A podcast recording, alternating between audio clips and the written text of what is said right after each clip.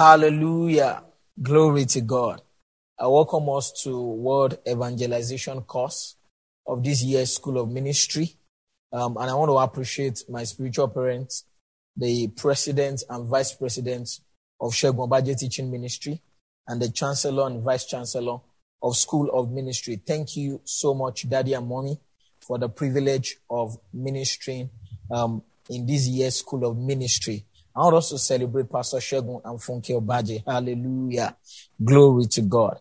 Let's have a word of prayer. Father, we thank you for another time to receive your word, to hear your word, and to receive your word. Thank you, Father, for the supply of the Spirit you have granted us for this year's school of ministry, for every class. Will say be exalted in Jesus' name. Father, as we go into your word, we ask that you enlighten our eyes of understanding in the name of the Lord Jesus Christ. I pray that your word will have free course in our midst and be glorified. And the spirit of your word will quicken every man under the sound of my voice in Jesus' name. Amen. Glory to God. Hallelujah. So it's world evangelization course. And um, this course is divided into two. The first part of the course is the Great Commission. Hallelujah. And what is the Great Commission? The Great Commission is the charge that the Lord, our Master Jesus Christ, gave to we all believers after his resurrection, before his ascension, to we all believers to go into the whole world to win souls for him by preaching the gospel of our Lord Jesus Christ, the gospel of the grace of God. And Matthew chapter 28, Matthew chapter 28, verse 18. It says, And Jesus came and spake unto them, saying, All power is given unto me in heaven and in earth. Verse 19. Go ye therefore and teach all nations, baptizing them in the name of the Father and of the Son and of the Holy Ghost. Verse 20. Teaching them to observe all things whatsoever I have commanded you. And lo, I am with you always even unto the end of the world. Hallelujah. We also see in Mark chapter 16, verse 15. And he said unto them, Go ye into all the world and preach the gospel to every creature. Verse 17. Verse 16. He that believes and is baptized shall be saved, but he that believes not shall be damned. Verse 17. And these signs shall follow them that believe. In my name shall they cast out devils. They shall speak with new tongues. They shall take up serpents, and if they drink any deadly thing, it shall not hurt them. They shall lay hands on the sick, and they shall recover. Verse 19. So then, after the Lord had spoken unto them, he was received up into heaven and sat on the right hand of God. Verse 20. And they went forth and preached everywhere, the Lord walking with them and confirming the word with signs following. Amen. Hallelujah. This is the Great Commission. So the Lord Jesus has given us a divine assignment. He has charged us. He has given us a divine appointment, a divine mandate. Every believer to go into all the world. And by all the world, it means all races of people, all nations, all feeds, you know, into all professions, all walks of life into all the world to win the souls that are there for him. And how do we do this? By preaching the gospel of our Lord Jesus Christ. He has entrusted the gospel to our care. He has committed the gospel to our care so that by it we can win souls in all the world. Hallelujah. So it means that for every believer, every believer has this divine mandate over his life to preach the gospel as it goes about in all affairs, into all endeavors, into all walks of life, to preach the gospel and win souls for our Lord Jesus Christ, our Master, our Lord Jesus Christ. Hallelujah. So it means that, you know, every opening that the Lord gives us in our career, every opening into nations, opening into city, there's a, there's a behind the scene mandate for whatsoever reason. You know, you're traveling out, you know, to study abroad you know, you're moving from one field to the other, you're an agricultural field, wherever or whatsoever you may be doing, the divine mandate backup of whatsoever we are doing is to win souls. That's the mandate that the Lord Jesus gave us. And we have to know this as believers and be aware of it. Hallelujah. Now, winning souls here, it means that, you know, anyone who is not born again, who has not accepted Jesus as his Lord and Savior, is lost. Is lost in the world. You know, they may be nice, they may be intelligent, they may be diligent, they may be focused, they may even be productive, and they may be, you know, they may be rich. But if the person is not saved, if the person is not born again, the person is lost in the world. And Jesus has given us the mandate to win them into the kingdom so that they can be found in Christ. You know, Apostle Paul said in Philippians 3 9, he said, being found in him. So they are lost in the world. So God has committed to us the gospel of the grace of our Lord Jesus Christ. That through the preaching of the gospel, they can be won into the kingdom of God. Hallelujah. So it's important for us to know that every believer has been given the ministry of reconciliation. Every believer. Second Corinthians chapter 5. Let's start reading from verse 17. Therefore, if any man be in Christ, is a new creature. All things are passed away. Behold, all things are become new. Verse 18. And all things are of God, who has reconciled us to himself by Jesus Christ and has given to us the ministry of reconciliation. So with our salvation, with the privileges of new birth, with the privileges of our salvation came the responsibility of the ministry of reconciliation. Now, if you are born again, it means that you are in Christ and it means that you're a new creature and it means that you have a new nature, you know, that is all of God. And with that privilege of partaking of the divine nature has come the responsibility of the ministry of reconciliation. So we have been reconciled to God through the preaching of the gospel. And now we have a responsibility to reconcile others also, others in the world that are lost in the world, to reconcile them to God by the preaching of the same gospel. Hallelujah. Verse 19. To wit that God was in Christ, reconciling the world unto himself, not imputing their trespasses unto them, and has committed unto us the word of reconciliation. So we have a calling we have a ministry. Every believer has a calling. Every believer has a ministry. And our first call, our first ministry, before we talk about specific ministries, our first call and our first ministry is the ministry of reconciliation. And this ministry is not given to ministry gifts only. No. He didn't say, the Bible didn't say that he has committed to the ministry gift. He didn't say he has committed to apostles, prophets, evangelists, pastors, and teachers the ministry of reconciliation. He's talking to the believer here, those who are in Christ, those who are new creatures. He said he has committed unto us, he has given unto us the ministry of reconciliation to reconcile others back to Christ. Hallelujah. By the preaching of the word of reconciliation. So the word of reconciliation is um, what he has equipped us with by which we reconcile others. And the word of reconciliation here, you know, is, is seen in this verse, verse 19. He said, to we that God was in Christ reconciling the world unto himself, not imputing their trespasses unto them. So we have been given the word of reconciliation to tell the world that God is not counting their sins against them. God has credited their sins to Jesus' account, is paid for their sins, is being punished for their sins so that they will not pay for their sins. They will not be punished for their sins. So the way God sees the people in the world is not counting their sins against them. That's the word of reconciliation.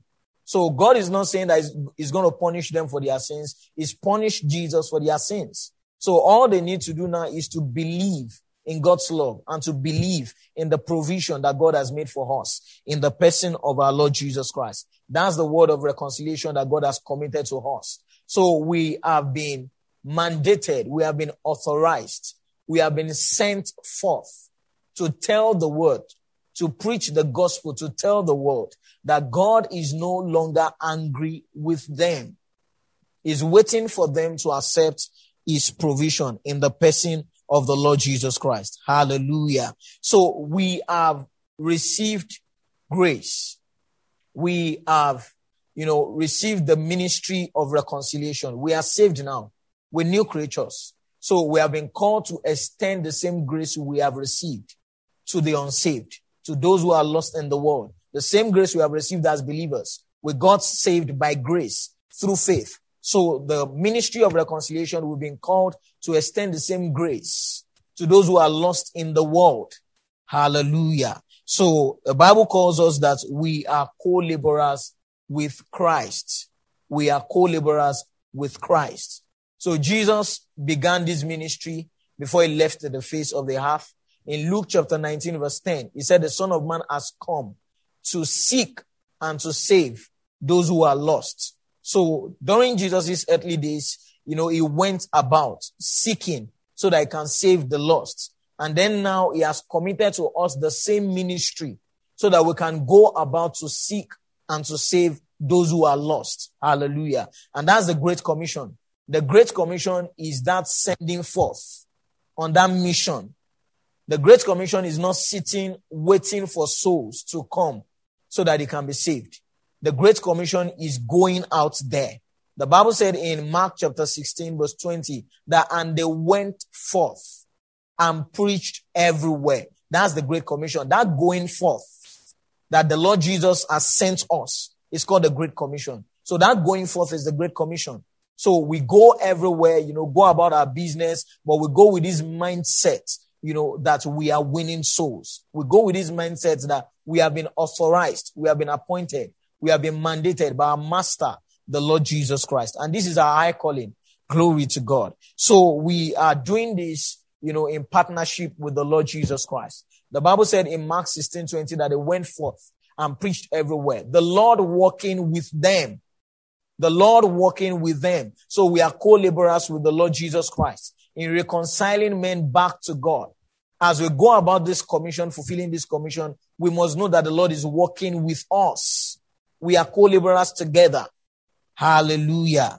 Glory to God. So we are connecting the world back to God. Hallelujah. And it, it is through preaching this gospel of the grace of our Lord Jesus Christ, you know, that will deliver people from the power of darkness and they get translated into the kingdom of God's dear son. That's the ministry we have received, every believer. Now let's see the importance of winning souls. And the first thing here is that it's God's command to us. God commanded us to do it. It means that, you know, soul winning, the Great Commission is not a suggestion. God didn't suggest it to us. It came from the mouth of our Lord Jesus Christ. That was his last standing order before he left the scene. So it was a charge. It's a commandment. It's not a suggestion. So it's not optional. It's not optional. There are believers that think that, okay, at least if I can't preach the gospel, I'll just support with my finances. Yes. Every believer ought to support the gospel with their finances. And every believer ought to preach the gospel. So preaching the gospel for us is not optional. It's a command. So he commanded us. He said we should go forth. Hallelujah. So it's not a suggestion. It's not optional. It's a command. The second reason here is that Jesus Christ came for this purpose. That was the reason why Jesus came to the earth. That was what he lived for. So winning. And that was what he died for. That was why he came. That was what he lived for. That was what he died for. You know, Bible said in Luke chapter 19 verse 10, for the Son of Man is come to seek and to save that which was lost. That was what his entire life was all about. And that was what he died for. If we see John 18 verse 37, John 18 verse 37.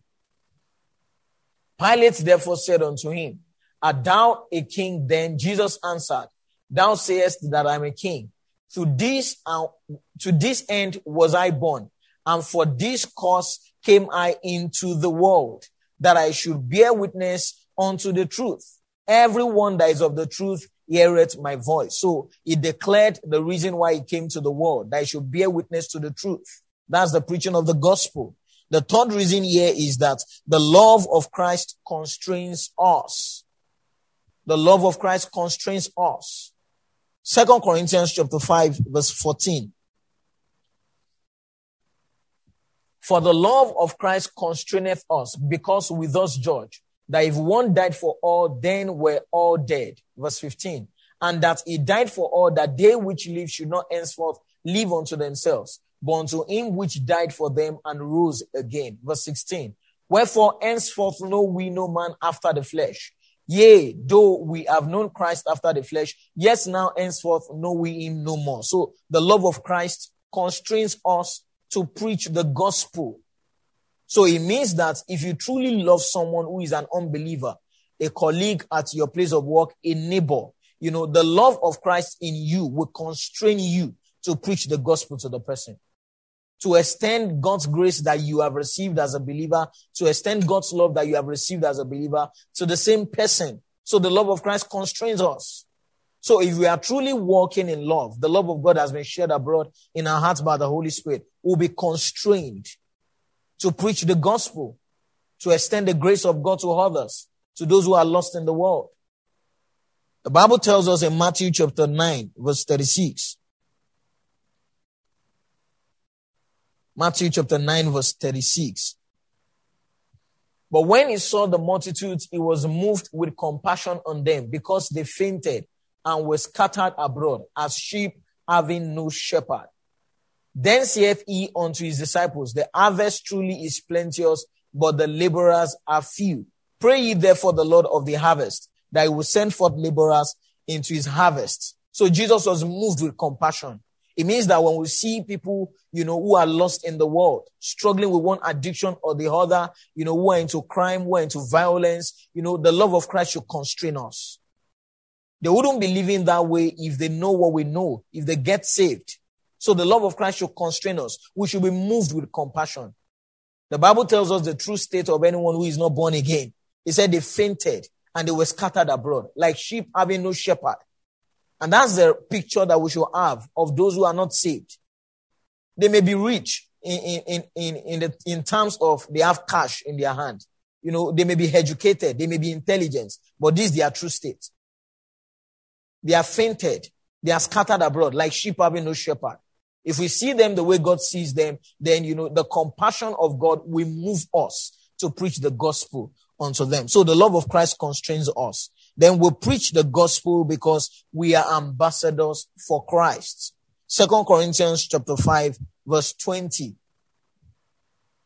Now then, we are ambassadors for Christ. Remember, the previous verses told us that now we're born again, we're new creatures, and then we have been given the ministry of reconciliation. We have been given the word of reconciliation. Then on the premise of this three, he said, now then, we are ambassadors for Christ. As representatives of Christ everywhere we go. We are on a mission. We don't lose focus everywhere we go. We are on a mission. So we are ambassadors for Christ. Every position, every opening, we know why we are there. The spiritual reason, the divine mandate behind, you know, why we are there. So we're ambassadors for Christ. As though God did beseech you by us. We'll pray you in Christ's stead, be you reconciled to God. So we are ambassadors for Christ. Number five, there's a great need for soul winners today. We read in Mark, Matthew chapter 9, you know, verse 37. Jesus said, the harvest truly is plenteous but the laborers are few. So the harvest is plenteous. There's a lot to be done. There are a lot of lost souls in the world. There are still people that have not had the gospel. So the harvest is plenteous. So we need to preach. We can't afford to assume that one way or the other, that person, that unbeliever would have had the gospel one way or the other. We can't assume. It's a costly assumption. So we take that responsibility upon ourselves to preach the gospel. Praise God forevermore. So there's a great need for soul winners today. Another reason for soul winning, another importance of soul winning is because the time for soul winning is short. It means that, you know, the time is short. We can't procrastinate again. You know, Jesus said to the disciples in John chapter 4 that say, you know, that we have four months. We have yet another four months. He said the time is short. The field is white already. The harvest is ripe. So the time is short. We can't afford to procrastinate. We can't afford to assume, you know, that someone has preached the gospel already to someone. We have to make the most of every opportunity we have. In John chapter 9, verse 4, John chapter 9, verse 4, Jesus said, I must walk the works of him that sent me while it is day. The night cometh when no man can walk. So this is the time to preach the gospel. The time to preach the gospel is now. The time to fulfill the Great Commission is now.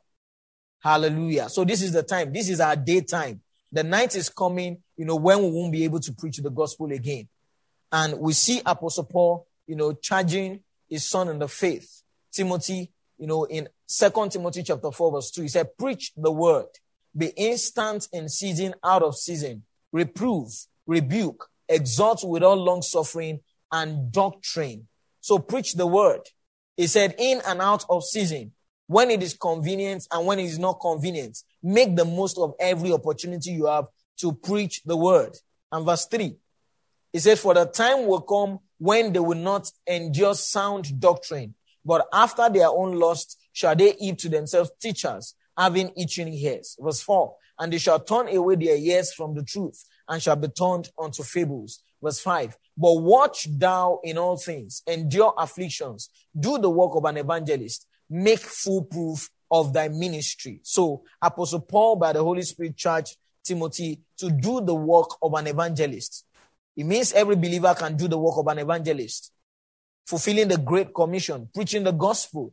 Not every believer is called into the office of an evangelist as a ministry gift, but every believer can do the work of an evangelist, preaching the gospel of our Lord Jesus Christ. So the time for soul winning is short.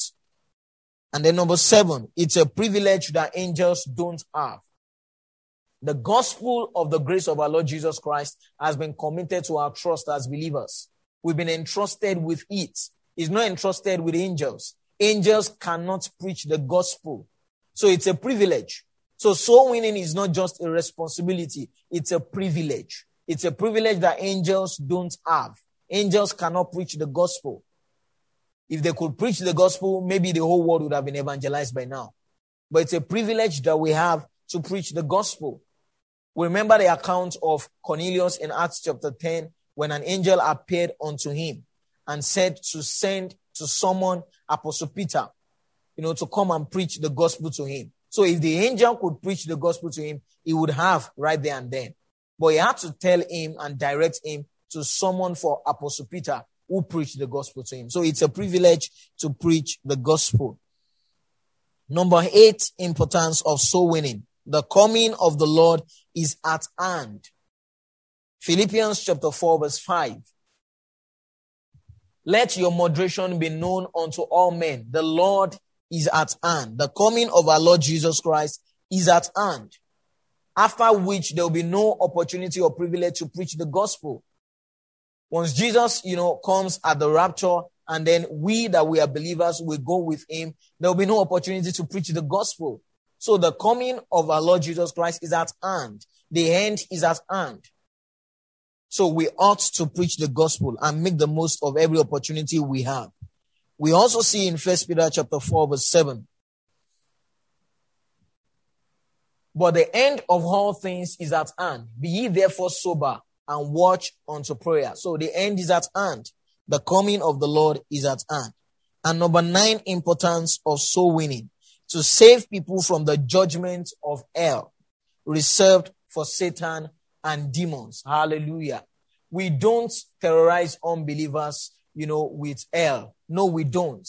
But the truth, the biblical truth remains that there's a heaven to gain and there's a hell to shun. For anyone who accepts Jesus as his Lord and Savior, there's a heaven to gain. And for anyone who refuses, you know, to accept Jesus as his Lord and Savior, the Bible said he's condemned already. So it, it, the person is going to hell. So there are only two options, you know, where to spend eternity, heaven or hell. But the hell was not created for man. And that's why it's important for us to tell unbelievers. Hell was not made for man. It was made for the devil and his angels. We see in Matthew chapter 25, verse 41. Matthew 25, verse 41. Then shall he say also unto them on the left hand, Depart from me, ye cursed, into everlasting fire prepared for the devil and his angels. So the, the hell was not made for man. It was made for the devil and his angels. So he's not, nobody is supposed to go to hell except he doesn't understand this gospel or he doesn't receive this gospel. Hallelujah. So we also see in Second Corinthians chapter 5 verse 11. Second Corinthians chapter 5 verse 11. Knowing therefore the terror of the Lord, we persuade men, but we are made manifest unto God, and I trust also are made manifest in your consciences. So knowing the terror of the Lord, it means that as much as God is love, and that he has given his son to die for us, and through accepting Jesus as his Lord and Savior, we are delivered from hell. The same God who is love is just. The habitation of his throne is justice and judgment. So he's just.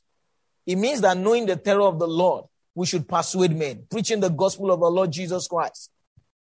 There are unbelievers that feel that, like, you know, God, God cannot, He can't just allow sinners to go to hell like that, that God is too loving, He's too kind. But that's not truth. That's not true. The truth is that God is just. And the same way God is love, you know, anyone who does not accept Jesus as his Lord and Savior will be judged with the devil. Praise God forevermore. Now, I want us to consider intercession and evangelism. Intercession and evangelism. There's such a prayer called the prayer of intercession, which is the prayer of standing in gap on behalf of another. Another who does not have a right to stand before God or another who does not understand his right, who is ignorant of his right to stand before God. So standing in gap on behalf of another, that's the prayer of intercession. And um, in First Timothy chapter 2, let's see verse 1. First Timothy chapter 2. I exhort therefore that first of all supplications, prayers, intercessions, and giving of thanks be made for all men. Be made for all men. The Great Commission is to all men. And then so intercessions should be made for all men. Verse 2. For kings and for all that are in authority, that we may lead a quiet and peaceable life in all godliness and honesty. So intercession should be made for all men. Let's see verse 3. For this is good and acceptable in the sight of God our Savior. Verse 4. Who will have all men to be saved and to come unto knowledge of the truth. So we see from the scripture that for men to be saved, for men to accept the gospel of our Lord Jesus Christ, intercession needs to be made for men. Intercession needs to be made for them. When we see unbelievers living life the way, you know, they thought it is right or they think it is right, you know, we should intercede for them, stand in the gap for them. They don't have a right standing before God, but we do. We have a right standing before God. And so we ought to intercede for them so that they can be saved and they can come to the knowledge of the truth. Hallelujah. So intercession is also, you know, is also um, supplicating on behalf of others, making definite requests on behalf of others. And that's, this is an important prayer that we do, you know, in soul winning, in evangelism. Now, what's the importance of intercession in evangelism? We should remember that evangelism, soul winning, the Great Commission is a spiritual assignment. So it cannot be fulfilled in the flesh. It cannot be carried out, you know, in the senses. Just going with, you know, our intellect, our mental, you know, capacity, just going in the flesh. It cannot be done with logic. So it's a spiritual assignment. So for it to be executed, then we have to lean on the spirit. It means that we, we have to employ a spiritual means of execution. Hallelujah. In John chapter 15 verse 26, but when the Comforter is come, whom I will send unto you from the Father, even the Spirit of truth, which proceedeth from the Father, he shall testify of me. Verse 27, and ye also shall bear witness because ye have been with me from the beginning. So it means that we have to lean on the Holy Spirit, the Comforter, to execute this divine assignment. It's a spiritual assignment. By natural strength, we cannot prevail. We cannot execute it in the senses, in our own natural strength. We have to lean on the Spirit for execution of the Great Commission, for soul winning. John 6, 63. John 6, 63. It is the Spirit that quickeneth. The flesh profits nothing. The words that I speak unto you, they are spirit and their life. So it still buttresses the fact that we have to lean on the Spirit for the execution of this divine assignment. Also, the importance of intercession in evangelism is the Spirit of God who convicts sinners of sin. Conviction of sinners of sin is beyond mere talk, is the work of God's Spirit. It means that we cannot convict, you know, sinners of their sin through our talk. No, we can't. Now, as a believer, you can understand salvation. You can understand righteousness. Now, that understanding alone, going in that understanding alone, cannot convince, you know, believers, unbelievers. You can't convince them. You can't convict, you know, sinners. Is the work of God's Spirit. Conviction of sinners is the work of God's Spirit. So it's not by mere talk. It's not by how much of the Bible you know, as good as that is important. So it's not by that. So it's by, it's done by the work of the Spirit. In John chapter 16 verse 7, John 16, 7. Nevertheless, I tell you the truth. It is expedient for you that I go away. For if I go not away, the comforter will not come unto you. But if I depart, I will send him unto you. Verse 8. And when he is come, talking about the Holy Spirit, the comforter, he will reprove the word of sin and of righteousness and of judgment. Verse 9. Of sin because they believe not. So it's the Holy Spirit that will reprove the word of sin. Sin here, unbelief, is the one that will convict them of sin, the sin of unbelief. Hallelujah. In First Corinthians chapter 2 verse 4, Apostle Paul said, and my speech and my preaching was not with enticing words of man's wisdom, but in demonstration of the Spirit and of power. So eloquence cannot do it. Eloquence cannot get the job done. So uh, Apostle Paul said some things. He preached, but he said it wasn't with enticing words of man's wisdom. So he leaned on the Spirit to convict them. Praise God forevermore. So it's the work of the Holy Spirit to convict sinners of their sin. Then it is through intercession that laborers, you know, come into the kingdom, come into the harvest, into the great harvest. As we pray, you know, God sends forth laborers into the harvest.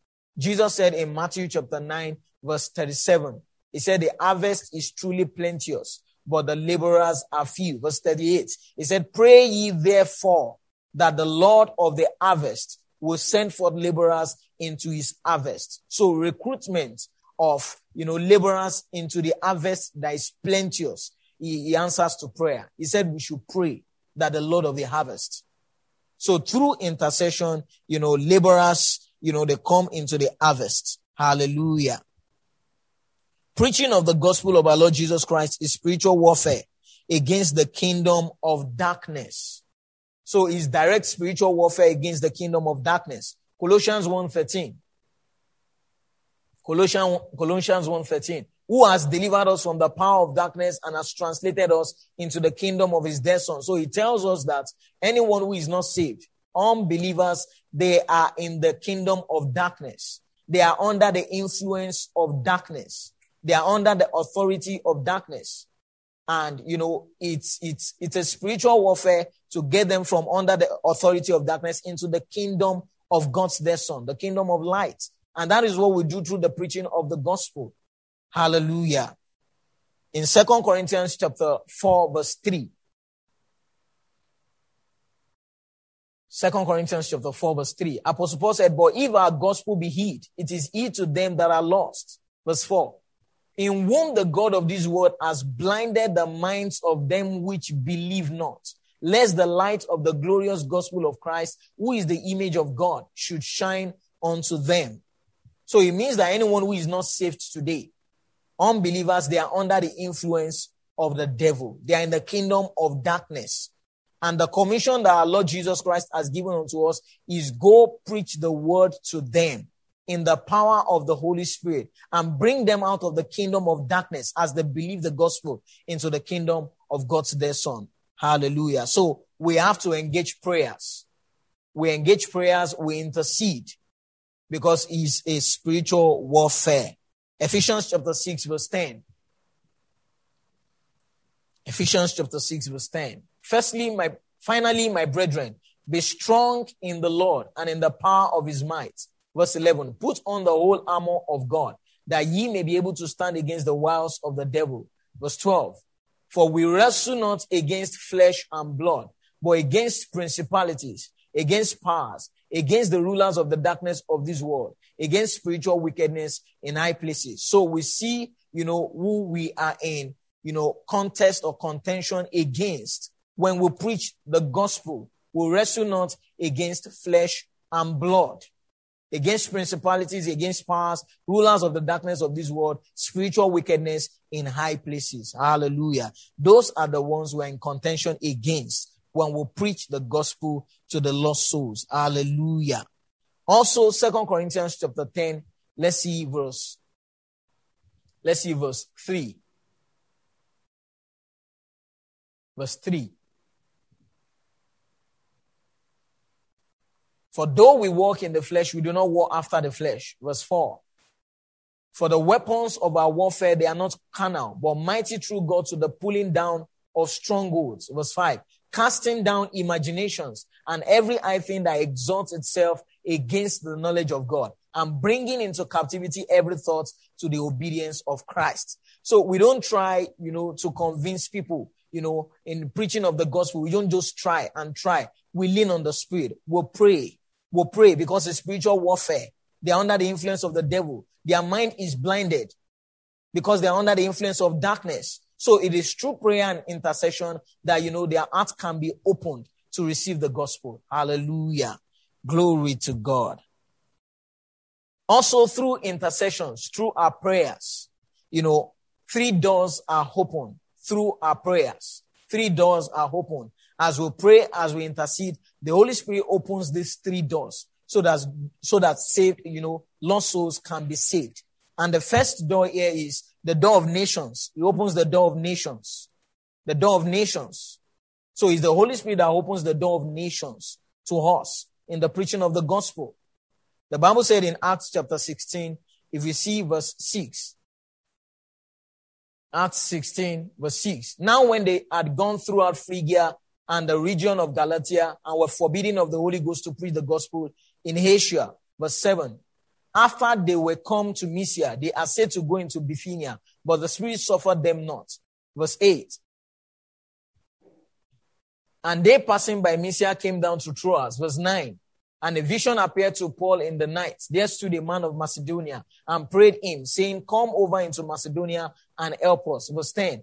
And after he had seen the vision, immediately we endeavored to go into Macedonia, assuredly gathering that the Lord had called us for to preach the gospel unto them. So we see from this scripture that the Lord opened the door of Macedonia to Apostle Paul and his crew. As at that time, the door of Bithynia and Mysia, they were not opened yet. So even though, you know, um, God has called us to preach the gospel unto all nations, to go everywhere. As we pray, the Spirit of God opens the door of nations. When we try to preach the gospel where the door has not been opened, we just struggle. So it's through prayer and intercession that the door of nations, door of cities, door of villages, you know, door of workplaces, they are opened. Hallelujah. And then we can minister effectively there and then souls will be saved. The second door that the Spirit of God opens through our intercession and prayer is the door of utterance. Ephesians chapter 6 verse 19. And for me, that utterance may be given unto me, that I may open my mouth boldly to make known the mystery of the gospel. Verse 20. For which I'm an ambassador in bonds, that therein I may speak boldly as I ought to speak. So there's such a door called the door of utterance. That's the ability that the Spirit of God gives us to speak and preach the gospel as we ought to. Not in the words which man's wisdom teacheth, but which the Holy Ghost teacheth.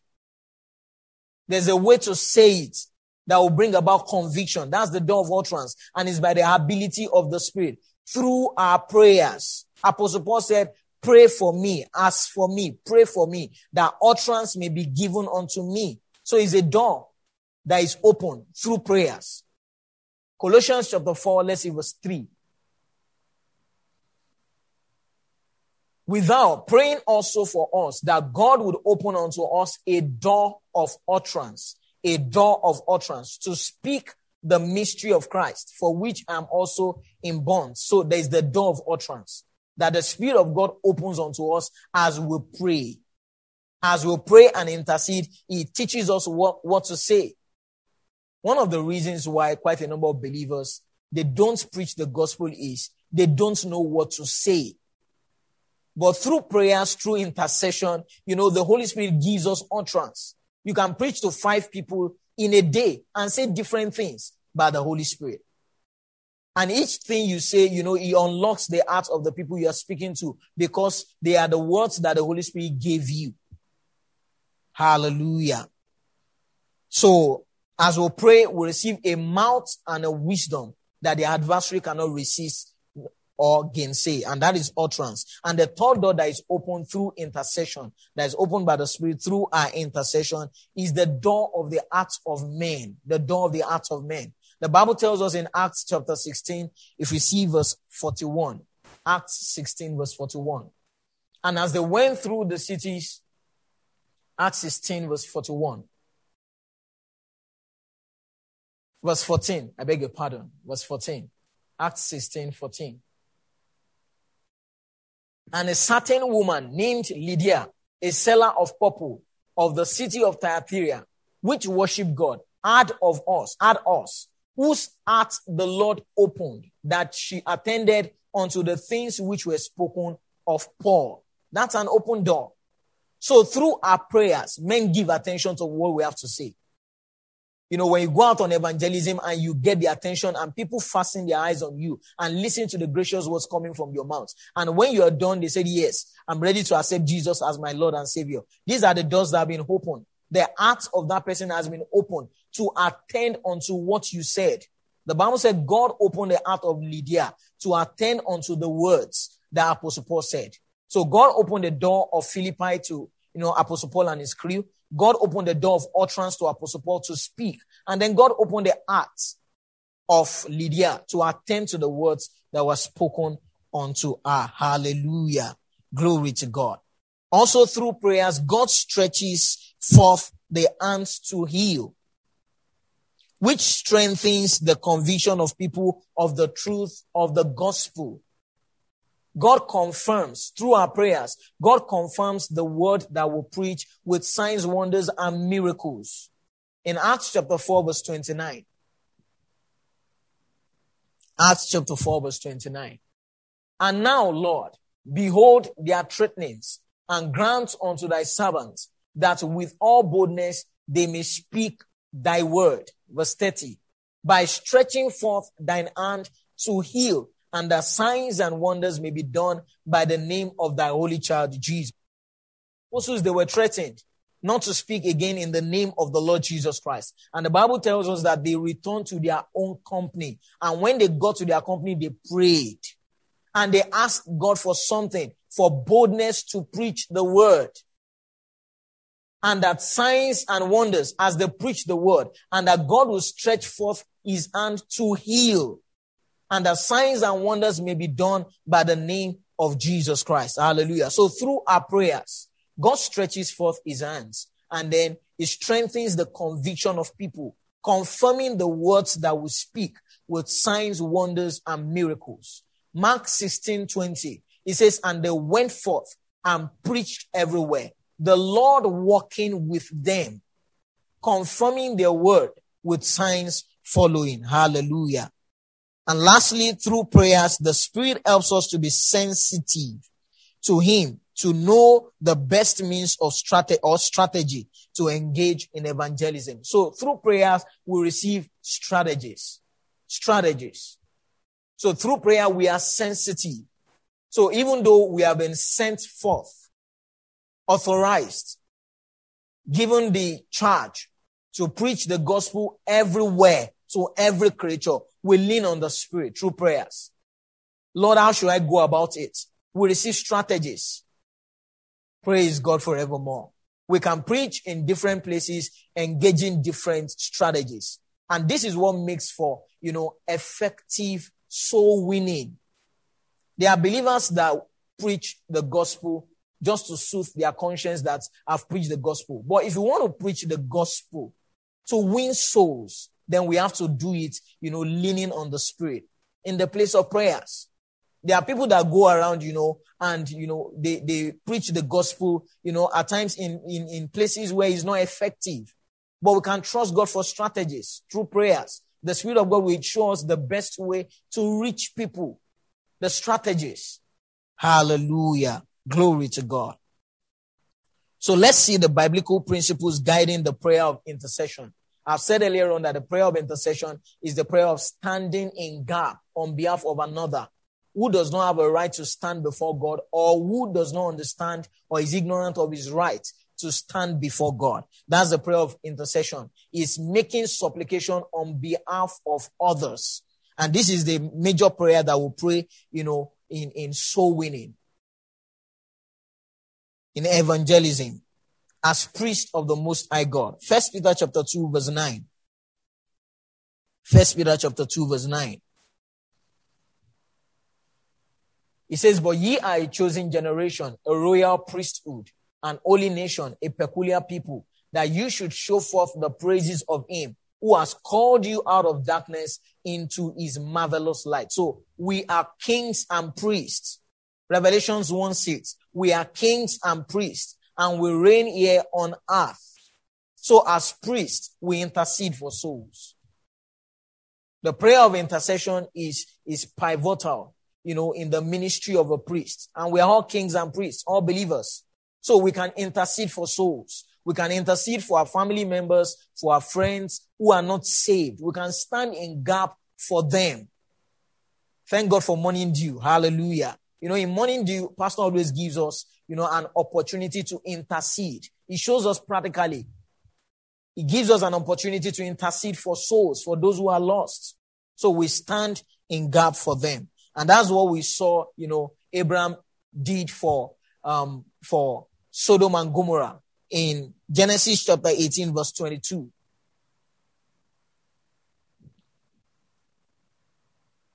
And the men turned their faces from thence and went towards Sodom.